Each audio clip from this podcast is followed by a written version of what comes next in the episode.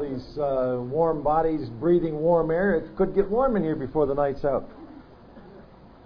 I want to uh, switch a little bit from the schedule that's in your notebooks. We took twice as much time this morning on the one subject about objectives and values, and uh, we just never got around to dealing with outline number six. So I'm going to skip over that tonight. And I'm going to jump right ahead to seven, which I had planned. Because I wanted to have session number seven How will I respond to being transformed? I wanted to have that tonight when the children are here. I'm just hoping that uh, I will be able to keep their attention better with this subject than I will with the other one. The other one it gets to be a bit more abstract and obtuse. You know what it means to be abstract and obtuse, right? No? Do you want do you want to learn what that means?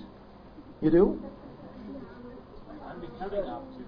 You're becoming obtuse? Is that because you're eating too much? Oh. He doesn't know what obtuse means.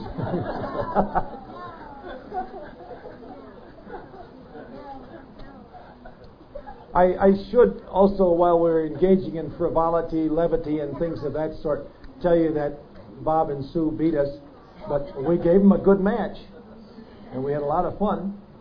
And uh, we are older than they are.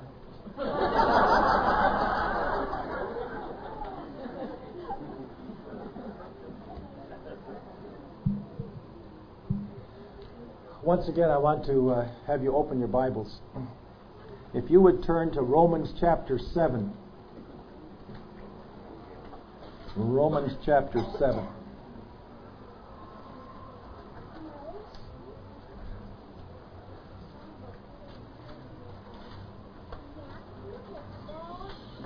We tried to make the point this morning that we have to concentrate our greatest efforts and our greatest energies on learning those things that God wants us to learn. God has goals and objectives for us, His children, and He says, I want you to learn to obey me. I want you as children to obey and honor your fathers and mothers. I want you to learn to love me. I want you to learn to witness for me. I want you to learn to trust me, to talk to me in prayer. All those kinds of things that God demands of His children. And tonight we have to ask the question do we really enjoy learning? Is learning something that we want to do, or is it something that is forced on us and something that we do oftentimes against our will? Those are the kinds of questions we're going to confront tonight. And in preparation for that, I thought it might be well if we took a look at Romans 7, where Paul talks about the struggles with sin. And I want to begin at verse 7 and I want to read through verse 25. Romans chapter 7, beginning at verse 7. What shall we say then? Is the law sin? Certainly not.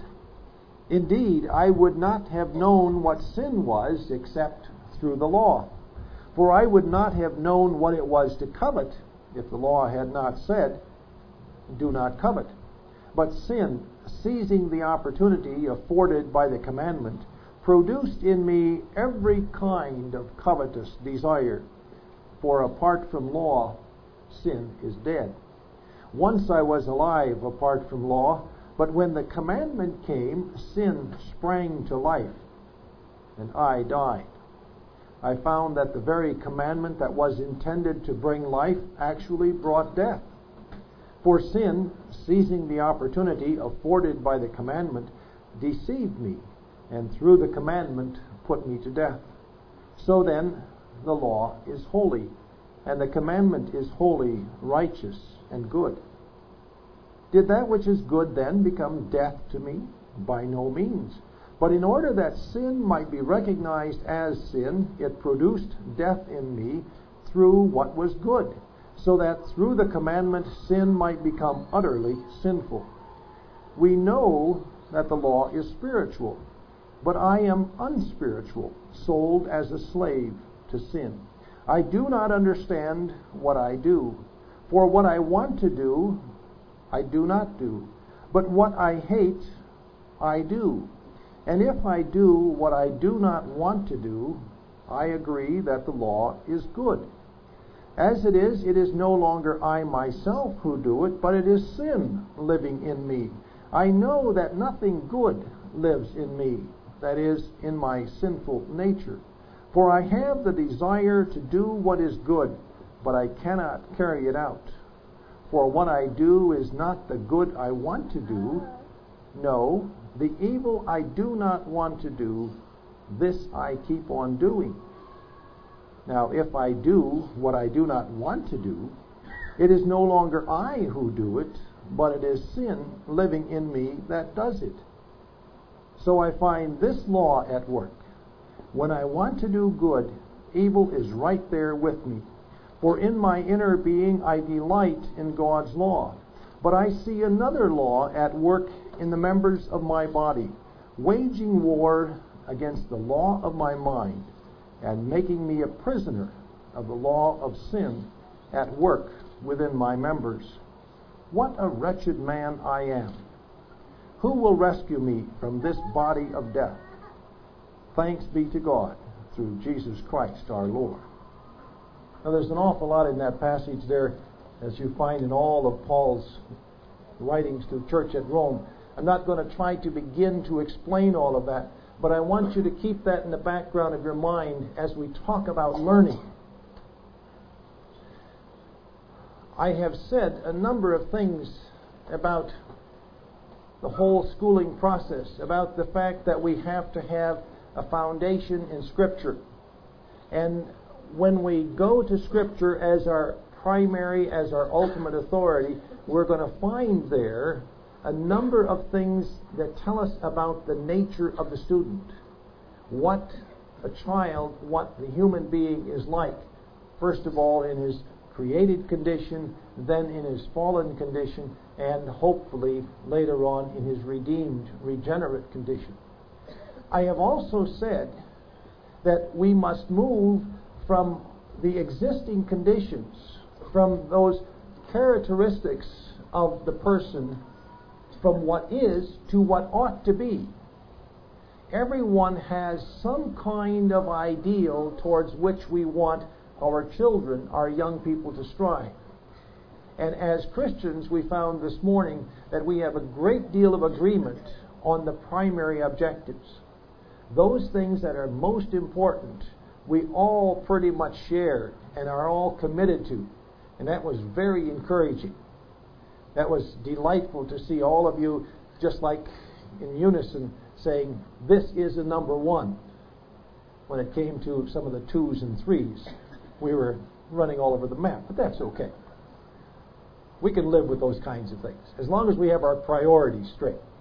Now, I want to throw a couple of things on the overhead to help you visualize what I'm talking about so that we can now move into that next subject of what is the nature of learning? What does it mean that we learn something? So,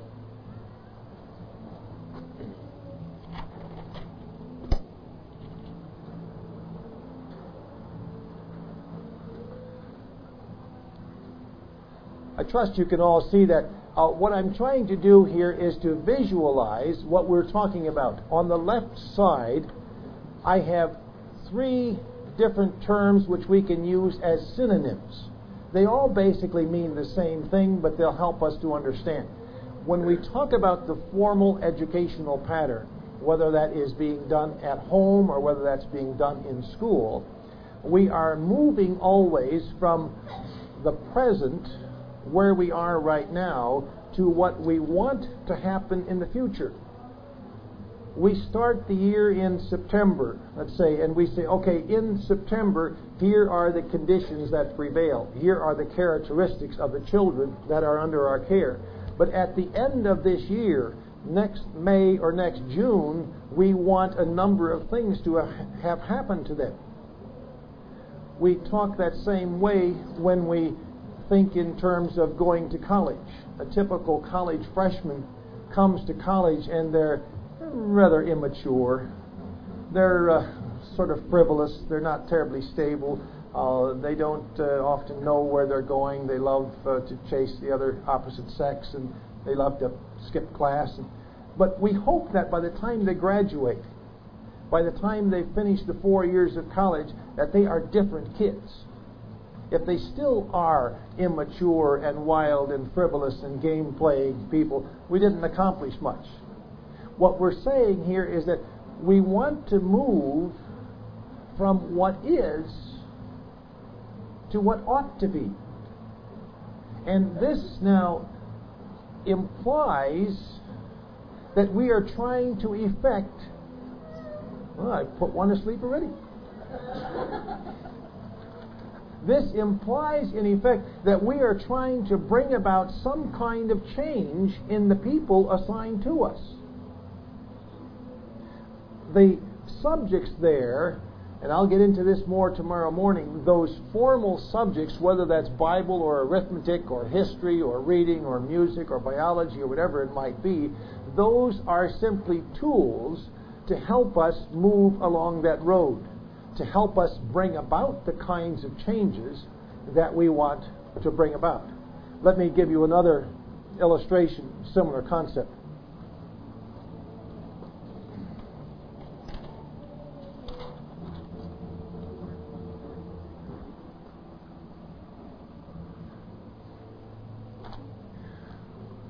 when we're dealing in the ecclesiastical realm, when we're thinking in terms of church, we talk always about the means of grace.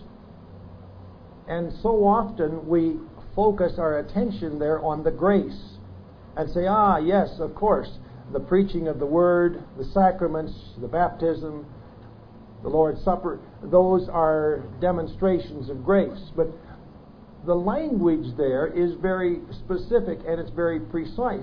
These are the means, the means of grace. These are the means that we use, the tools that we use to bring about sanctification. Some of you have rightly caught on already that true education can be equated with sanctification. We are moving in that Christian life more and more to become like the Master. And that necessitates, again, a change in us. So I can take the same basic concept and apply it to the formal school, but it works just as well when we're talking about the church. And we have primary means of grace. Number one, very clearly pointed out in Romans chapter 10, is the preaching of the Word of God. But also you have the sacraments as means of grace. And then we can talk in terms of secondary means, such as catechism classes, Sunday school classes, or Bible study groups or societies or whatever else you might want to call it. They also become means of grace to help us along that road of sanctification.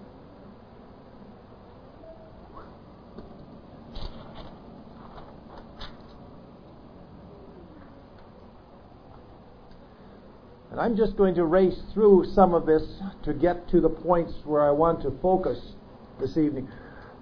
One of the things that you will pick up from the cover of the education book is that I argue, and here again on this, that we have shared goals. The church, the home, and the school don't have all separate goals that we're working towards. But the primary goals are the same for all three institutions. Whether we are talking about the objectives of becoming obedient, discerning, wise, mature, knowledgeable, praying, loving, witnessing, sharing Christians, the church, the home, and the school ought all to be concerned for those, and they ought all to be working toward it.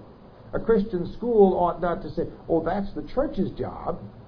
We must complement each other and reinforce each other. A good Christian school reinforces the home. It's an extension of the home. And it's helping the parents do what they don't have the time or the resources to do.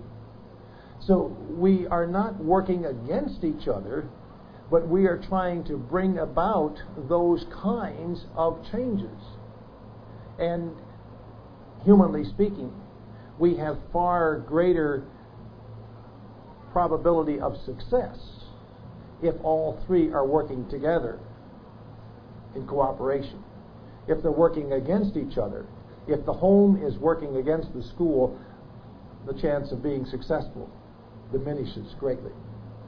So, what we're saying here is that these require a change in us, and it takes a period of time. This doesn't happen automatically. It isn't an instantaneous kind of thing, but it's something that transpires over a period of time.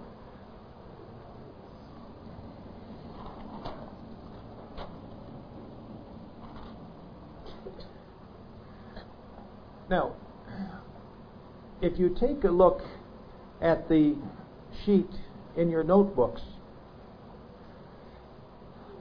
I put that there in a fairly crass kind of language because I, I wanted to get your attention with that. I wanted to sort of shock you into thinking seriously about this.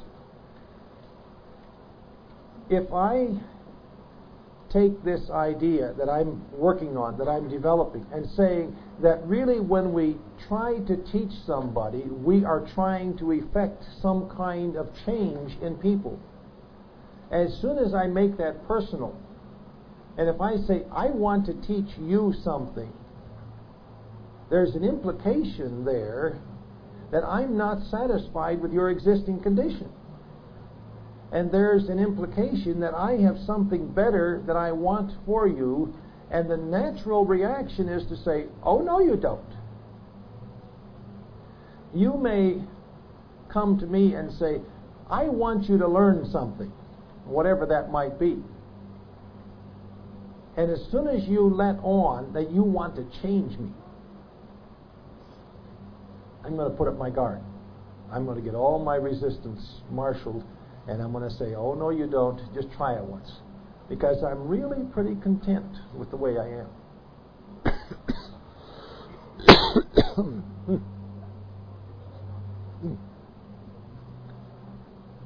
I'm going to need some Wilm, will you find me some liquid? That is a helper meet for me. She helps me out in all kinds of ways. I'll, this, this language of defining learning as change is threatening. And yet, I have found over the years that when I study and read books dealing with learning theory, almost every theorist uses the word change in his definition. If you want to find somebody who does it most forcefully, most graphically, and powerfully, it's Jay Adams. If you've read Jay Adams stuff, Jay Adams talks about class as clash. If you're going to go to school and try to be a teacher, you better anticipate conflict with your students. And he sometimes precipitates conflict. He can be very, very graphic and very powerful. Read Jay Adams sometime. Uh, and you say, wow, he scares me off but he's on target. Westminster Seminary in Philadelphia has just put out a series of tapes dealing with effecting change in people. And they are saying essentially the very same thing I'm saying that you must work at changing people, especially if there are problems. You must try to effect desirable changes in people's lives. Now, that is sometimes put into a category of, well, you know, there are problems. We have to have counseling sessions, and counselors can deal with change because obviously there are problems that must be resolved. I'm taking this notion and applying it across the board. And I'm saying that that is true of all education. Now, you don't have to buy this. You may be skeptical of this, and you may test it out yourself. But ask yourself once if that is probably true. If every kind of learning necessitates some kind of change in the person. On this particular transparency, notice what I'm doing. I'm putting some things on the left hand side, some characteristics that we might use to describe children that come to our school. And I'm saying that when they come, we could classify them as unskilled, we could classify them as ignorant, or we could say uh, they have wrong attitudes. For example, they he hates music. Yeah. You're going to yeah, I already saw some furrowed brows. They hate good music. That, does that help? Oh. A lot of children love music of certain kinds. But you say, all right, you have that kind of music. That's all right for now. But I want you to learn this kind of music. I think, for example, of my ninth grade in high school. I think it was ninth grade. Might have been tenth we had to take a course in music appreciation. That's what it was called. The teacher was Miss Henrietta Harmsel. Some of you may know her. If you ever went to Calvin College, she taught English there for a long time, just retired. Miss Harmsel was assigned to teach us to learn to like classical and sacred music we all had, back in the 50s, we had a different brand of music that we marched to. You know what the 50s music was like. And her job was to wash that out of our system and get us to the point where we would learn to love Bach and Beethoven and Brahms. And she did it. By the end of that year, I was done with the 50s music. And I love Beethoven. And I love Brahms. And I love Mozart. I still do. She effected a tremendous transformation in our attitudes towards music. If you have teenagers, they probably have a taste for music, which is probably not yours as parents. And you say, turn that down. I can't stand that junk. Close the door things of that sort. And you are saying, in effect, somehow I want you to learn to reject that, and I want you to learn to love the hymns of the church. And I want you to learn to love the great music of the ages. Are they going to say, Yes, Dad? Yes, Mom? Teach me quick. Here I am? No way. No way. They'll fight you tooth and claw. and finally, they may reluctantly confess, oh, it's not so bad after all. Uh, so they hate your kind of music, the kind you think is good. And now you want to get them to appreciate music.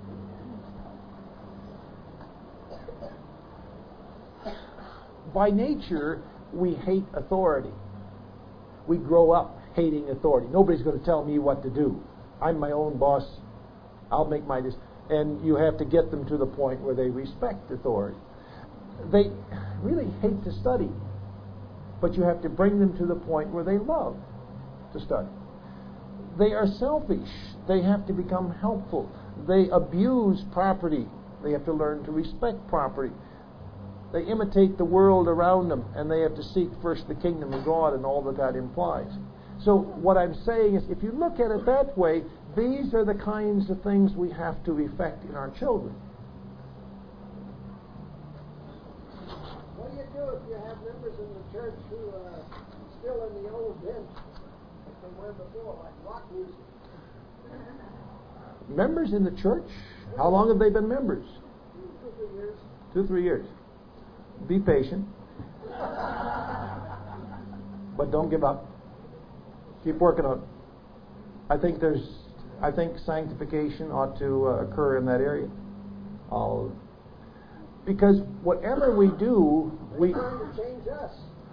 Oh yes, yes.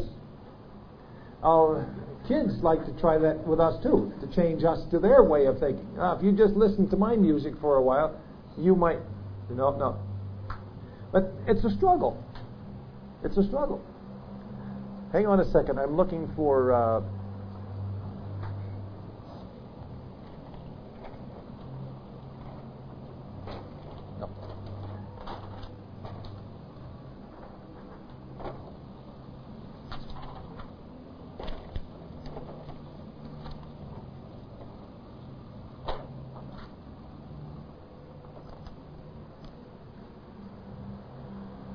move that up a bit.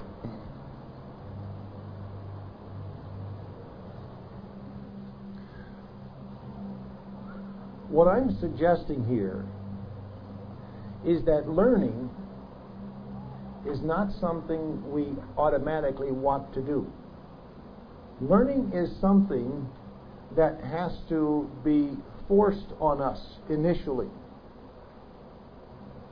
Yesterday, we were in the pool and one of you fathers, I forget who it was, was walking around with a little girl hanging tightly on your neck and sort of hugging, hanging on.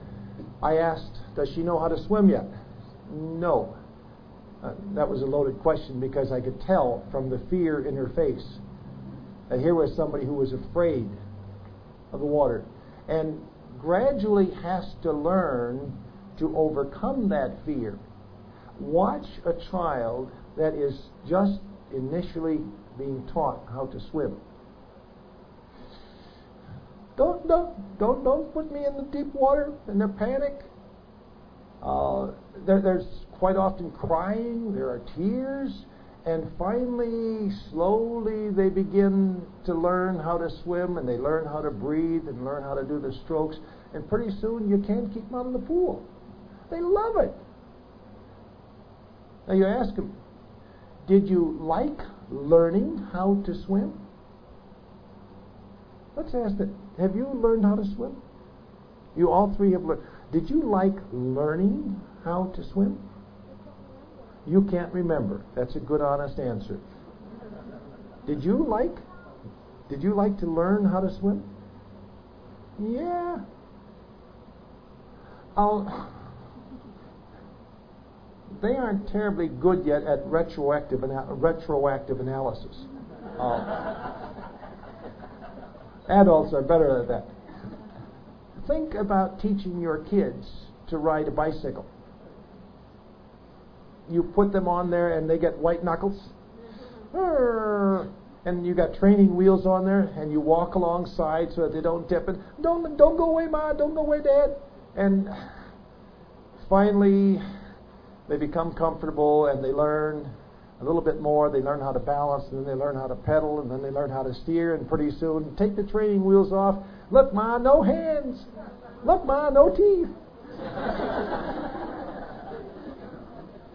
uh, and after that, no, they just they're on that bicycle they love the bicycle.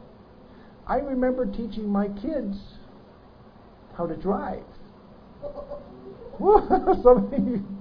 Isn't that a painful experience? I I taught my good wife how to drive a Volkswagen Bug on the expressways here. She knew how to drive a Volkswagen Bug in Sioux Center, Iowa. But we got here to Bellflower, California, and you got to learn how to drive that stick shift bug on the expressways. Nah, I'll just stay in the surface streets. Remember those days, Whip? Teaching each of our children to, ride, or to drive a car was again initially a very painful kind of experience. And my oldest son went about two and a half miles an hour through every intersection. I said, "Hurry up! You know, somebody's going to come and broadside us." Well, pretty soon uh, they learned, and pretty soon, Dad, I want the car six days a week. Now I couldn't keep them out of it. What I'm saying is there's a process in learning that is at first frustrating and painful. Learning, bringing us to that point of change, is very difficult. We talked earlier this morning about how long it takes to learn to obey your father and mother. Now reflect on how painful that was. I say with regret that I fought against my dad. My dad was a good man. But I resisted and I fought against him and fought against him until finally the Lord persuaded me that dad was right and that I had been wrong all those years. Once I learned that, and once I went to my dad and repented and said, I'm sorry, Dad, then the joys of obedience became evident. Then I could enjoy obeying my father and honoring my father. But getting to that point was very tough and very painful. Now you may say, that might be true for the things you've described.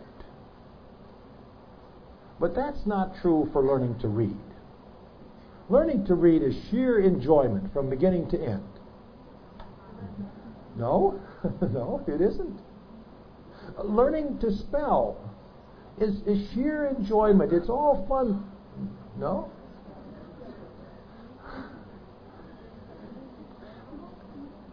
You won't find this theory being espoused by other people. I don't know of anybody else who has developed and articulated this particular theory of learning. But I believe that it is completely compatible with scriptural teaching. I believe that's what Paul is talking about when he's writing here about learning to do what's right and struggling with that. Not doing what he should, but always doing what he shouldn't. I make mention on the outline there about St. Augustine, the great saint of the early Catholic Church around 400 AD, the enemy of Pelagius, the one who was arguing against the teachings of Pelagian. Augustine, in his Confessions, talks about when he was in school and how there were parts of school that he hated. He deliberately tried to skip, and he deliberately refused to do some of his assignments. In those days, of course, you had to learn all of the Latin language with all of the declensions, with all the vocabularies. You also had to learn all of the Greek language. And Augustine said, I hated those parts. I hated to learn Greek and Latin what? I couldn't wait to get to some of those racy stories that were in Greek literature. Because, ah, I can read about men chasing women, and I can read about wars, and I can read about all these sinful things. He says, that amused me. That made me, you know, keep going forward. But the difficult stuff, the learning the grammar, learning the declensions, the vocabulary, that was tough. That was painful. What I'm saying here is that all learning involves, of necessity, at the outset, pain, anxiety, frustration. Once you have learned, once you have gotten to that point where you say, Now I have learned to read, now you begin to experience the joy now you begin to experience the exhilaration and the reward. There are a lot of learning theories that are based solely on the one side. They say, oh, learning is nothing but joy and reward and gratitude, gratitude and fun, uh, and let's make certain that all learning is that way. I say, I'm sorry, but it isn't that way. It isn't that way at all. You, if you learned what is true, you will experience joy and you will experience reward. But you can also learn what is wrong. You can learn to do drugs. That's a very painful process. And you know what you get when you learn to do drugs? More pain, more anxiety, more frustration. Learning falsehood, learning wrong things, never brings joy, never brings reward. It brings only more pain, more frustration, more anxiety. So when I talk about learning here producing joy, I'm talking about learning that is true learning. The kind of things God wants us to learn, the kinds of things that He says, these you ought to know and these you ought to learn. Now, let's stay here for a minute. If this is true, and if you don't think it's true, we'll talk about that. But if there's some truth to this theory, that learning, first of all, necessitates pain, frustration, anxiety, what kinds of qualities must you have in a teacher? Patience. You must have patience. If you're going to be a teacher, you better not be impatient. You better have the patience of Job. And just say, okay, I know this is a tough process. And I know that these kids aren't going to learn to read in six weeks' time or six months' time. Learning to read takes from kindergarten sometimes until they're in college. I've had a lot of students in college who couldn't read, who didn't know how to read yet. And it was terribly demanding of me that I be patient with them. And I had to teach students at the, t- uh, at the second year of college to read. Most of them had not learned to read critically. The majority of them hadn't learned to read critically. And they got to college and they chafed at it. They said, Why in the world do you insist on that? I think that is a primary value. I think that's one of the things God wants us to do. To read critically, not to be a sponge and just soak everything up, but to critique it in the light of God's Word. Okay, you have to be patient if this is true. But there's another quality, another virtue that I think teachers need if this is true. Anybody else want to suggest what it might be? Uh, diligence. Diligence, I hear. What was another one?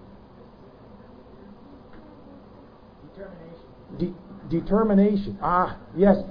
Good. Yes, another idea back there. Standards. You must have standards as to what is right, what is good, what ought to be. Yes, standards for them to measure up to, certainly. The ability to motivate. The ability to motivate them, to get them through that frustration. The thing that happens when you hit that frustration level is to go out and play ball. So to back away from it and say, no, I can't learn it, I'm going to resort to something else. You have to be able to motivate them and push them through that frustration level. And you have to have the determination to not let them push you, but you have to push them gently, firmly, and kids will push against you as hard as they can, and you stand there like a pillar and say, I'm not going to let you push me, but I'm going to push you. And I'm going to push you slowly, patiently, gradually, and say, all right, you're going to get to that point by the grace of God. And I'm going to just keep pushing and keep pushing. Are they going to love you for it? Well, yes, no. Eventually, right? Eventually, they will say, Thanks, Dad, for not giving up, or thanks, Mrs. So for not giving up on me. Initially, their reaction is, Bug off, Dad, or Bug off, teacher. I, I'm very content just the way I am. I can function just fine without knowing poetry. And say, Well, sorry, but you're going to learn it. And then later on, let me just tell you another story about Miston Harmsel. Almost all the way through the year, we sat as far away from her as we possibly could. And you always went to the back of the room, and you and then eventually, if you didn't get there quick enough, you had to sit toward the front. But nobody liked Miss Spitball. She would get so animated, the saliva would start flowing, and she had a crack between her teeth. But she loved music. And she was bound and determined she was going to make us learn to love music. She would get so animated, and these little spitballs would come. And, and we mocked her and we teased her. But she, she was an old, experienced, single, unclaimed jewel. And she stuck in there and said, I am going to teach you I don't care how much you resist and how much you fight. And by the end of the year, most of us begrudgingly said, yeah, okay, Beethoven is better than Victor Malone.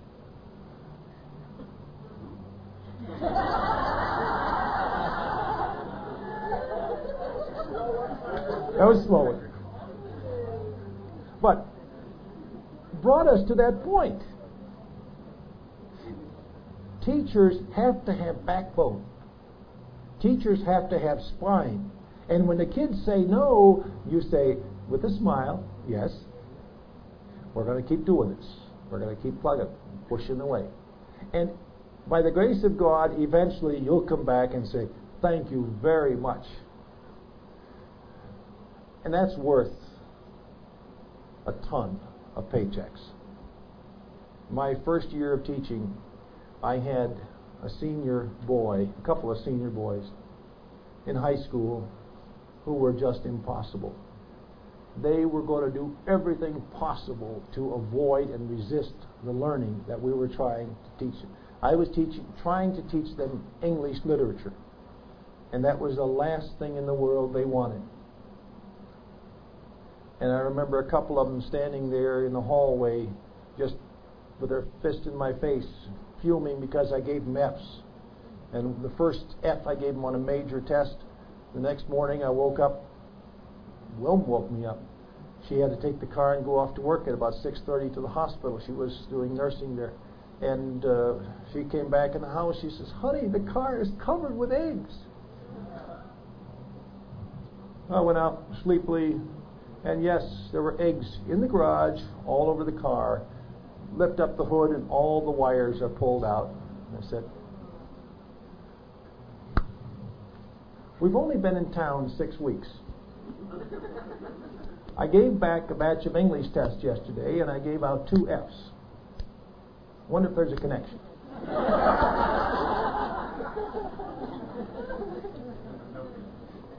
so, what I did was simply went back in the house, got over my anger a little bit, and I got on the telephone and I dialed first one number of this one young fellow, and I waited until somebody picked it up, and I said, I will give you, no, I, I said, uh, is Reggie there? And uh, didn't identify myself. The father pretty soon gets his son out of bed and gets on the phone and I said, I'll give you exactly one half hour to get over here and clean it up. And I hung up. And I dialed the other number. And I said, Is Leon there? And yes. What do you want him for? I said, Is Leon there? I want to talk to him. Leon gets on the phone. I said, I'll give you exactly one half hour to get over here and clean it up. Within a half hour, there were two senior boys standing on the front porch.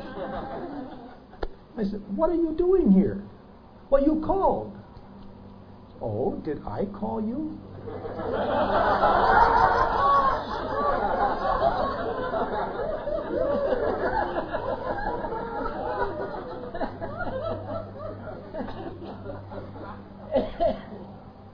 they eventually that day cleaned up the car paid for all the expense of getting it washed and waxed and the wires all put in good running shape. And they also had to pay for my wife's lost wages for the day. Amen. And they uh, they gave me as much headache as they could possibly give me throughout the rest of that year. Uh, they were very, very difficult. The one said, I am going to go off to the army. I said, Good. As soon as you graduate, I think it'd be a good place for you.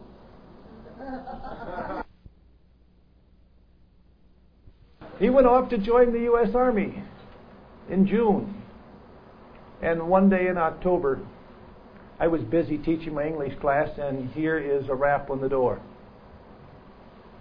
And I go and open up the door, and here stands Leon in his army uniform.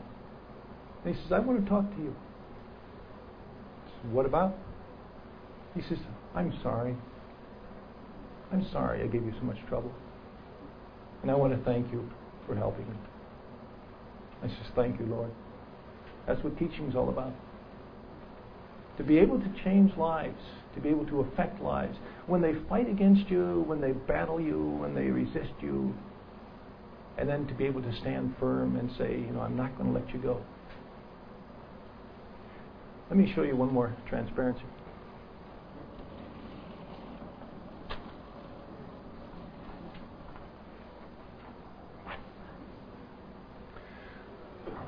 We're not in. Oops.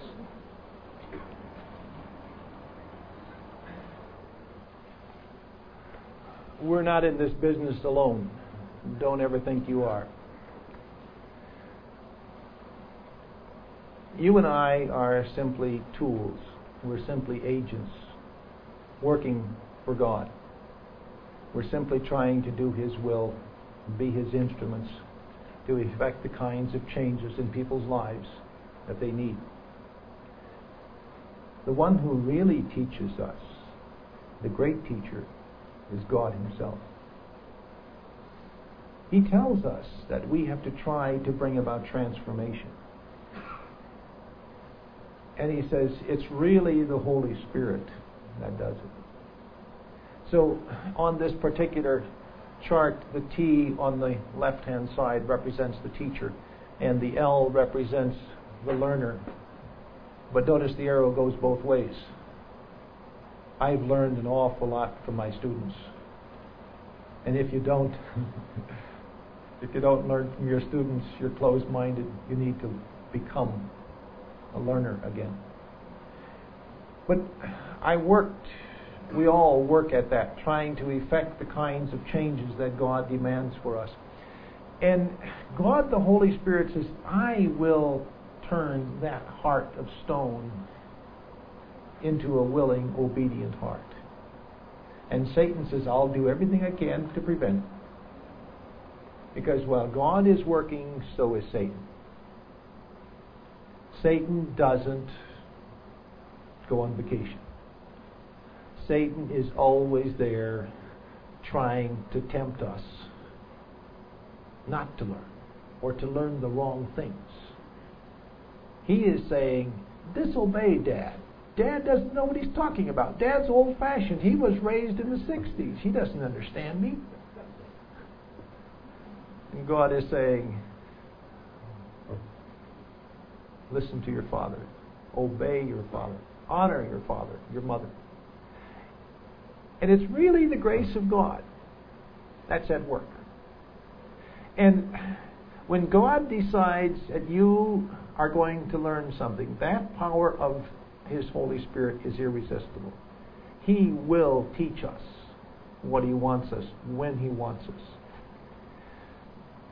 The fun is being used by Him, being used as one of His agents to have a hand, to have a part in that process of sanctification of trying to bring people along that road from where they are to where they ought to be.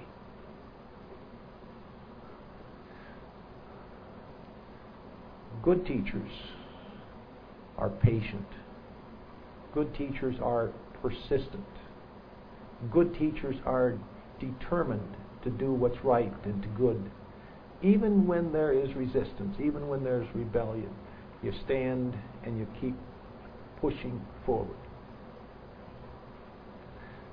Learning isn't all easy, the way I see it. All learning involves pain, frustration, anxiety.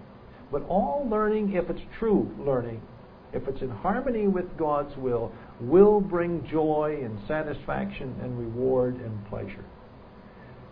By the grace of God, we sometimes forget. We oftentimes forget about that pain, about that frustration on the loading end. I'm sure you've experienced it if you've learned how to do computers. I have had so much frustration as I've learned. Now I'm working on Word 7.0. That dumb machine doesn't do what I want it to do. And I get frustrated, and then I say, all right, remember, you know, once you learn it, there will be joy. And then you'll be able to do things you couldn't do before. So keep your vision on that goal. Always keep thinking ahead. You'll get through this frustration. You'll get through this pain by the grace of God. And then you'll be able to enjoy it. So, enough said. We got time for some questions. About six minutes for questions. Any questions? Okay, thank you very much. Oh, yes, Larry.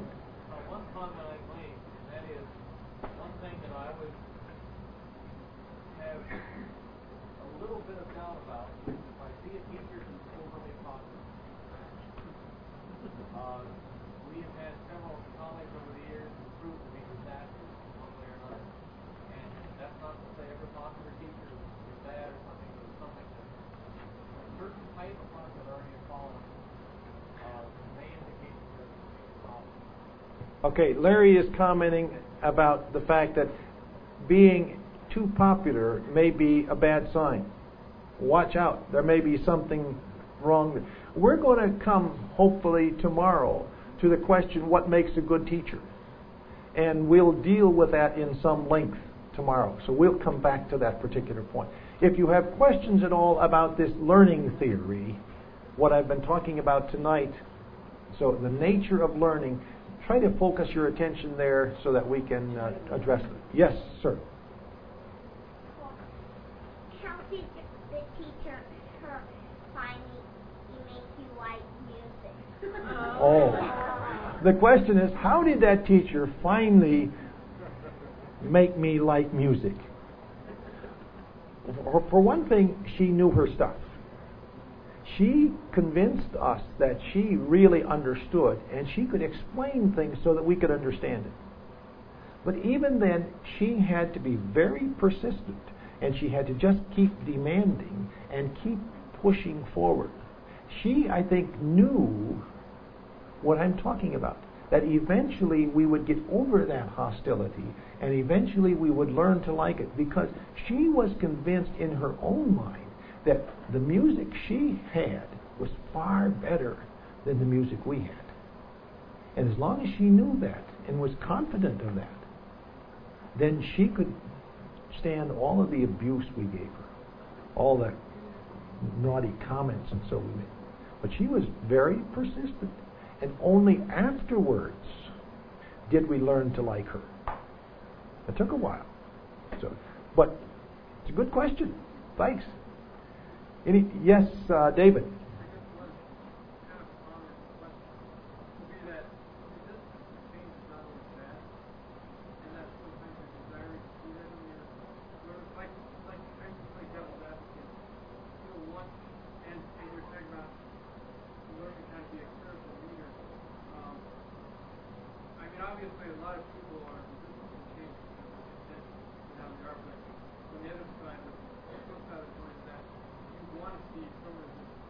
Yes. Oh, yes. The comment was that sometimes resistance is necessary and good. Very appropriate point. Uh, in fact, when I was first developing this theory back in the 60s, I wrote an article for, I believe, the Young Calvinist magazine of the Christian Reformed Church uh, entitled Change, Change, Don't Change. There are times when you must resist and when you have to say, wait a minute, you know, uh, I want to examine very carefully what it is you are trying to do. And I need to be convinced that what you're trying to do is right and good. Now you have to prove it to me. Yes. resistance takes on all kinds of forms. We haven't talked about that. But resistance can take on a variety of forms. One of the ways is to simply argue. I know I've had a lot of students like that, that they will argue with you and against you and say, I don't, I challenge you. I, right? Jay, Jay was like that. He would argue.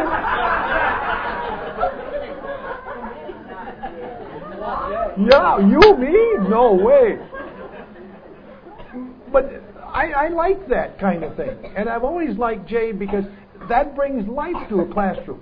What I can't stand is when they all sit there with their arms folded and say, You try to change me. And I'll just sit there and smile. I won't utter a word of rebuke. I won't argue with you. I will just sit there and ignore you. You try to change me once. That is very effective. Lynn. Doesn't it also matter from, from what foundation you are coming from? For example, I went to secular school and I disliked immensely history. As a Christian, when I was taught history, going through history of the church and then looking at history going around the church, it was so much easier and so much more fulfilling to learn to see what God was doing in the world and in His church at the same time. A good point. What you were probably faced with was a perspective of history that ignored God and that you ought to resist. I was a student of history. My master's was in history. I had a prof in American religious history that I very consciously, deliberately had to resist because he was a dyed in the wool Unitarian. And I knew that his Unitarian presuppositions would affect the way he saw history. So every day I came to class resisting, on guard, and I was listening for every little mistake he made. And you know what? The rascal still had me snowballed for a while, for years, and gave me a totally wrong conception of American religious history. I, I was not able to effectively resist that professor. So, but you have to resist sometimes, and you have to be on guard. Oh yes, good, good question, good comments. Yes, one or two more, and then our time is going to be up. Yes, uh, Marilyn. Well, I can't help thinking of your comments about learning and teaching and as a parent and teenagers, you feel a lot of it. And it really does. I mean, to the point where sometimes your wall disintegrates. Ah. And, you know, they, they break the barrier, so to speak, or you they fix the wall and so you're friendly with that. Can you give us some helpful hints on how to handle these uh, resistant, adamantly resistant teenagers who uh, who are fighting the change that you're trying to bring about to make them godly? You're quite right when you say that teenagers can really perfect the art of resistance. And they can resist in such a way that it drives you up a wall. Uh, we had three children who went through the teenage years, and each in their own way, you know, brought challenges. Uh, our youngest one brought the greatest challenge, our daughter, and uh, it was very, very difficult. You have to stand firm. You have to be consistent. You know, you have to sometimes lay down a very significant threat. And you say, if you do that once more, this will happen. And then you have to be prepared to carry it out. Kids are always testing, and they want to know if you're really solid.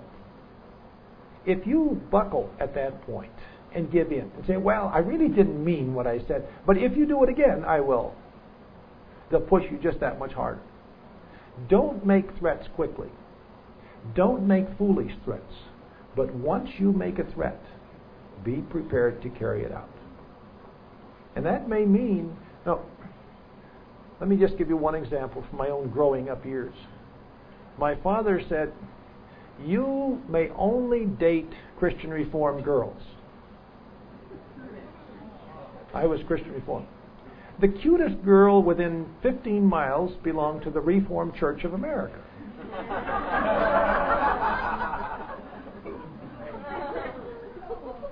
so I dated her on the slide for a couple of months. And one day my dad said, Is it true that you were going with so and so? Yes. I knew by this time life it was good not to lie to dad.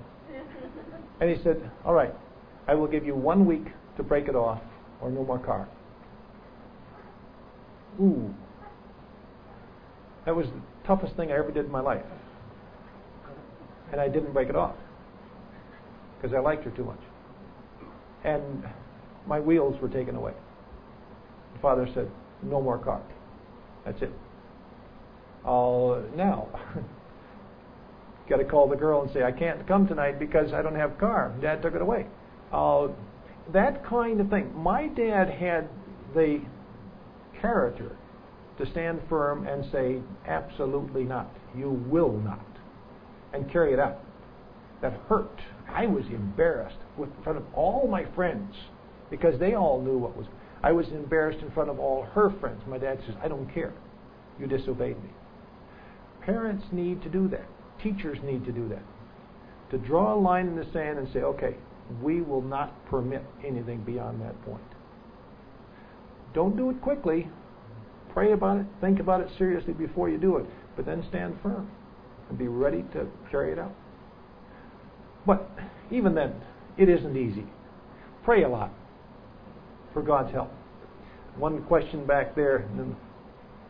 Yes. Along the lines that you were just saying, drawing the line in the sand, had those two boys not shown up that morning, what would you have done? How would you have implemented that line? well, if nobody had shown up, I would have had to conclude that probably it wasn't them. But I played a hunch. And the hunch turned out to be very accurate. And here, those two who live miles apart out in the countryside both arrive at my house at the very same time in their separate cars and say, what, did, what do you want us to do?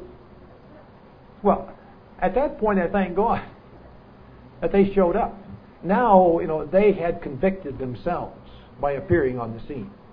And even then, it took the police. I still had to go because at that point, they said, oh, we aren't going to do it. We aren't going to wash it up. I said, well, you're obviously guilty, otherwise you wouldn't be here. Well, we're not going to do anything. Said, yes, you will. Because I will give you now one hour to get it cleaned up, or the police will be at your door and they'll pick you up, and I'll file charges against you. These are kids from the church. And I, again, I was taking a risk. And within an hour, they hadn't done anything. So I called the police. I said, You go talk to them. This is what they did. This is what happened. And the police brought him over fairly soon, and they said, Mr. de Jong, how would you like it washed? How soon would you like it washed? What kind of wax would you like, sir?